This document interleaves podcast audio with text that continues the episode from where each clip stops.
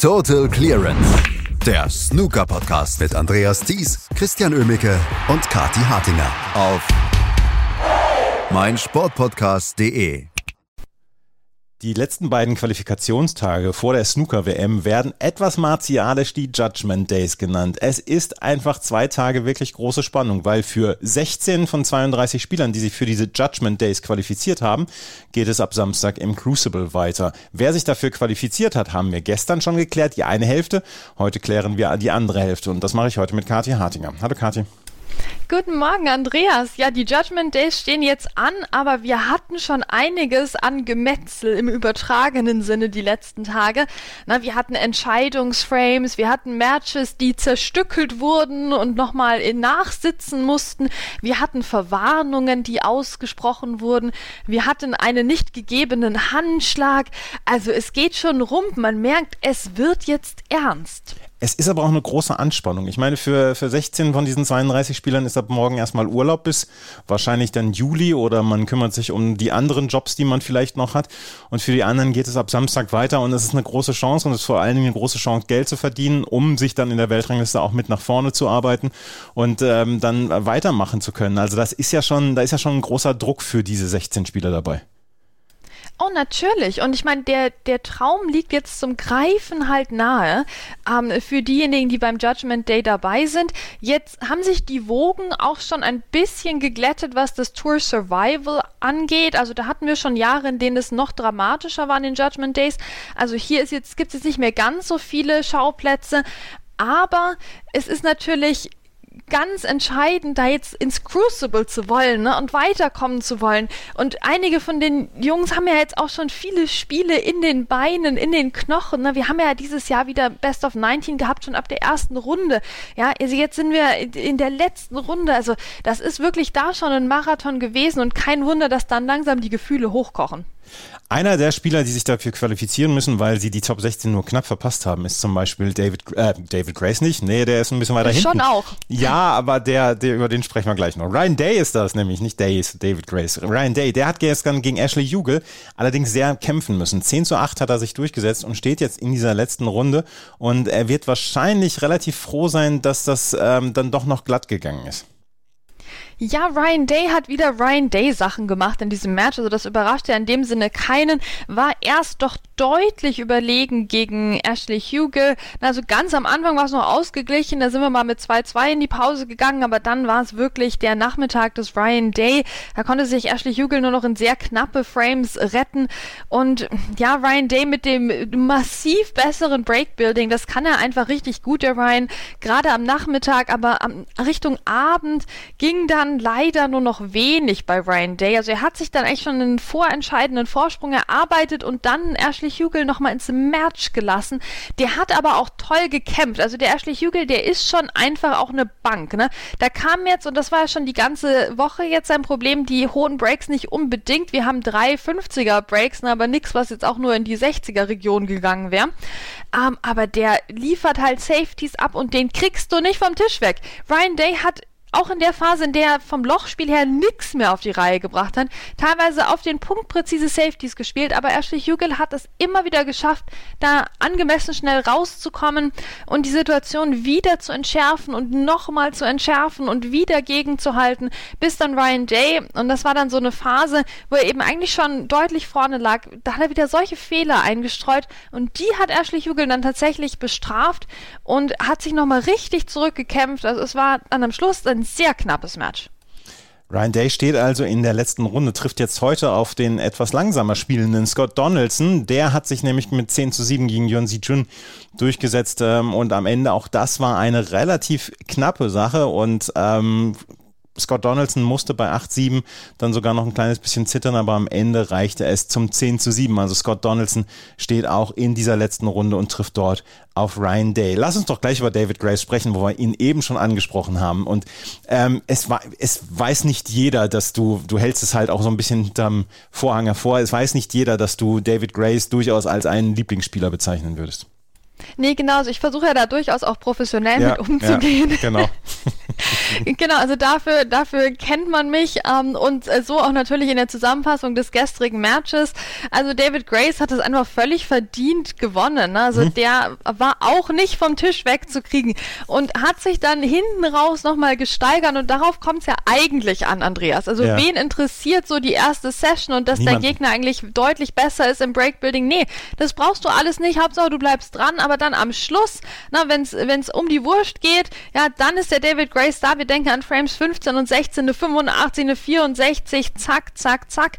Und dann hat halt dummerweise der Sam Craigie noch mit der 58 den einen Frame zu viel ähm, gewonnen, sodass sie dann halt, sie mussten halt nachsitzen dann, ja, und um Gottes Willen, das war schon, also ich hab's kaum, ich hab's kaum ausgehalten, Andreas, wirklich. Also oh, so knapp, so knapp. Und dann schafft es aber David Grace und holt sich diesen 18. Frame mit ein paar kleineren Breaks und dann geht es eben doch 10 zu 8 aus. Und wir müssen nicht in den Entscheidungsframe noch nach Mitternacht. Also das war schon ein Glück und das war einfach eine bombastische Leistung von David Grace, die auch eine gute Woche hier hat. Er ist noch nicht in Bestform, ist wirklich noch nicht in Bestform, hat schon zwei Matches auf die Art und Weise gewonnen mit seinem B-Spiel. Da bin ich schon stolz drauf auch jetzt konnte man nicht hören, heraushören, dass du in irgendeiner Weise David Grace als einen Lieblingsspieler bezeichnen wirst. Also du bist so professionell da, das ist war Wahnsinn. Dankeschön, Andreas. Ja, also da, dafür lebe ich auch. Also für die neutrale Snooker-Berichterstattung, mhm. die wir einfach brauchen. Ja, absolut. Er trifft jetzt allerdings auf einen Spieler, der in exzellenter Form ist. Andrew Higginson hat gestern gegen Joe O'Connor mit 10 zu 8 gewonnen und er hat gerade in der zweiten Session auch äh, richtig aufgedreht gestern.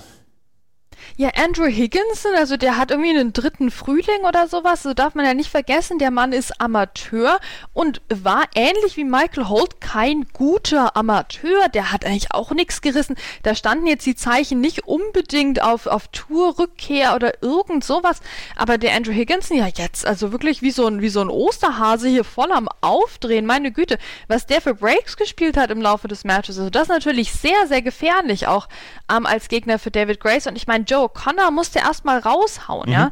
Die haben drei Centuries gespielt in dem Match, zwei für Joe O'Connor, eins für ähm, Andrew Higginson. Und Joe O'Connor war ja einer der absoluten Chips, die man so fürs Crucible schon hatte, oder? Also ich meine, Joe O'Connor nach der Saison, Finale hat er gehabt, bei den Turnieren der besten X war er dabei, ja, und das zu Recht, also eine, eine richtig gute Saison und da ist es jetzt fast ein bisschen enttäuschend eigentlich, dass er das jetzt nicht mit dem Crucible krönt und noch nicht mal mit den Judgment Days, aber das spricht einfach für die Leistung von Andrew Higginson.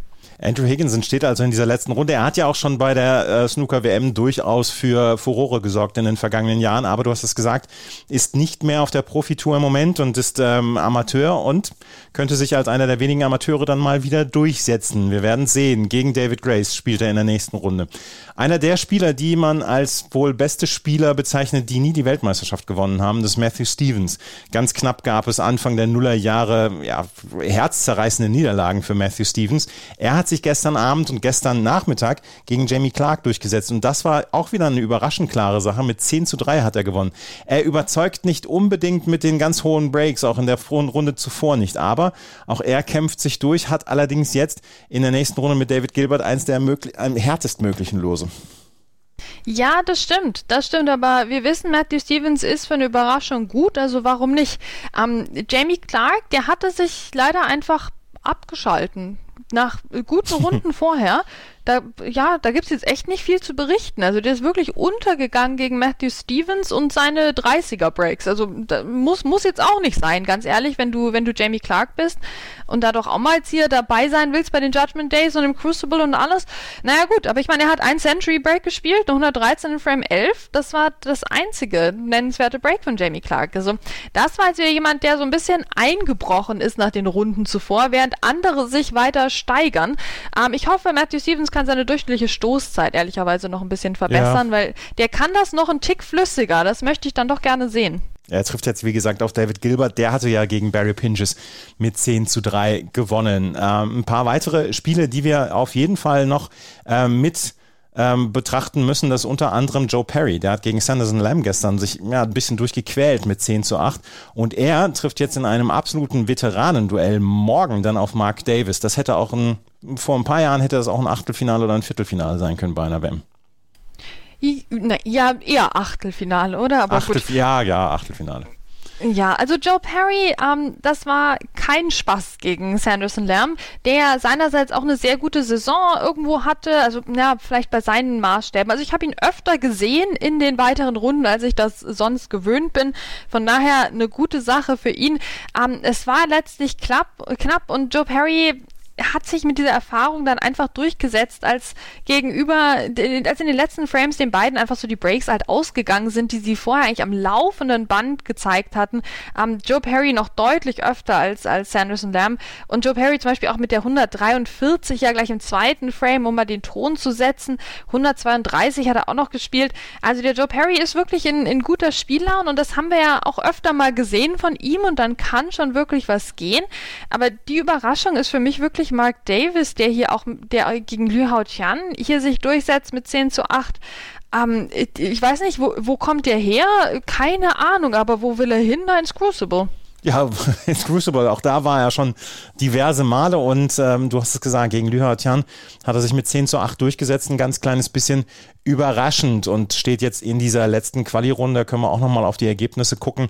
Ähm, Mark Davis hat drei, fünf Breaks über 50 gespielt und hat dann am Ende die letzten beiden Frames gewonnen, als es 8 zu 8 statt und hat sich ja, nervenstark durchgesetzt gegen Lü Hao Tian. Ein paar weitere Ergebnisse, die es gestern noch gegeben hat. Jimmy Robertson steht in der letzten Quali-Runde, hat gegen Ben Mertens, einen der jungen äh, Spieler, gewonnen mit 10 zu 6. Ben Mertens, der in den Runden zuvor durchaus überzeugend gespielt hat. Wir haben Elliot Slesser, der sich gegen Liam Highfield im ähm, Decider durchgesetzt hat mit 10 zu 9 und Anthony Hamilton mit 10 zu 9 gegen Oliver Lyons. Da sind ein paar Namen noch dabei, wo wir sagen können, das könnte auch so ein Veteranentreffen werden bei der WM. Ja, das macht ja auch den Charme eigentlich aus des Judgment Days oder der Judgment Days jetzt, denn da sind Leute im Draw, da hätte ich wirklich überhaupt nicht mit gerechnet. Na, da haben wir jetzt schon ein paar aufgezählt. Dann sind Leute im Draw, die da eigentlich gesetzt sind für, damit man rechnen würde. Hier Anthony McGill eben noch dabei, ähm, zum Beispiel. Und dann haben wir Leute, die ja so eine, so eine absolute Wundertüte sind. Also da kann wieder alles passieren. Aber ich meine, wir haben echt fantastische Duelle jetzt die nächsten zwei Tage. Die werden halt nur von dem ganzen Drama fast so ein bisschen erdrückt. Ne? Das würde wahrscheinlich entspannter ablaufen. Das wird sehr, sehr sicher entspannter ablaufen bei jedem anderen Turnier. Aber da hat halt der Judgment Day auch nochmal seine eigenen Gesetze. Auf ein Duell freue ich mich, wenn wir auf die Matches von heute und morgen zu sprechen kommen. Auf ein Match freue ich mich sehr und das ist das Match von Tapchai und No gegen Ricky Walden. Ich glaube, da könnten wir uns auf ein Feuerwerk freuen. Und am Ende wird es wahrscheinlich ein Stinker. Freut sich, glaube ich, jeder Nein, da freut sich doch jeder Snooker-Fan drüber, Andreas, über also das ist ähm, wie gemacht für die Judgment Days und das haben wir eben heute gleich am Start. Ja, und einer von beiden wird im Crucible dabei sein. Das ist ja auch immer das. Jetzt wissen wir es ja schon.